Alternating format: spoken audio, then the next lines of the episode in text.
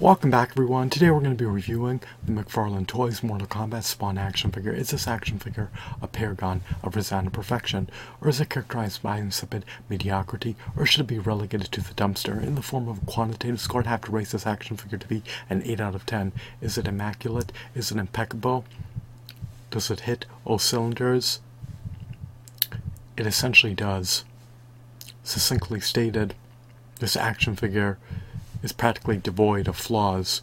My only gripe appertaining to this figure is that it commands a steep, staggering, exorbitant, lofty price point of $20 plus tax, which renders it cost prohibitive and unaffordable.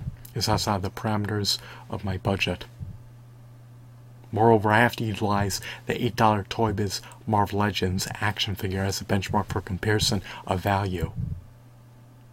This is priced 250% higher than the retail price of an $8 Toy Biz Marvel Legends action figure. In spite of that, it's devoid of a build-a-figure piece for a meticulously detailed behemoth of a 14 to 16 inch build-a-figure. Moreover, it lacks a comic book.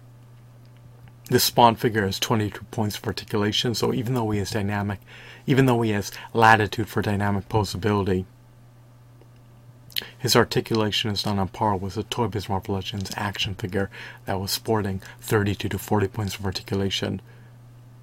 This Spawn figure, just like Toy Biz Marvel Legends action figures, has high quality sculpt, has a high quality sculpt, has high quality shadings, has high quality textures, and high quality aesthetics.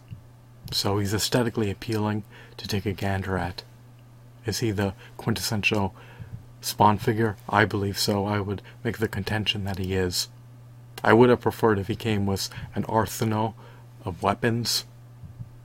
That way he could have provided more value and it would have been a boon to the average action figure collector because then they could have more armaments for their figures to wield and to brandish on the shelves.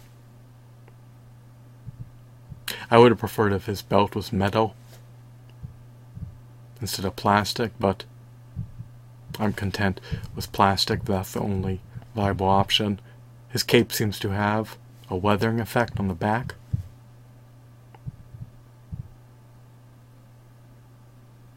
I love this deco. I love this design. His spawn, a bestial savage.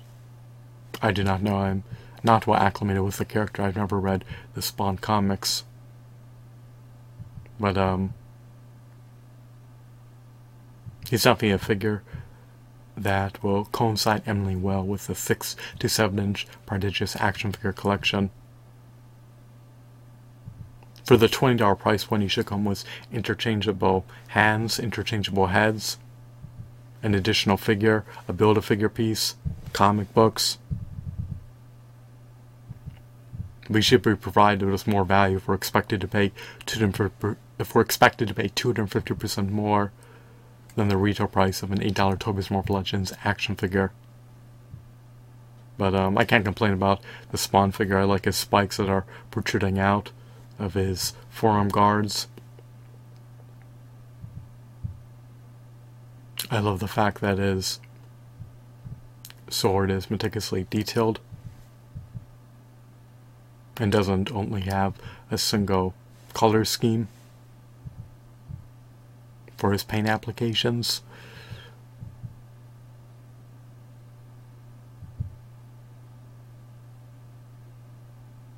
There's no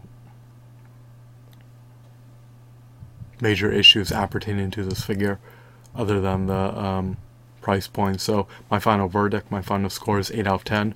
This action figure was priced at $8 like a Biz Marvel Legends action figure, I would rate it to be a 10 out of 10.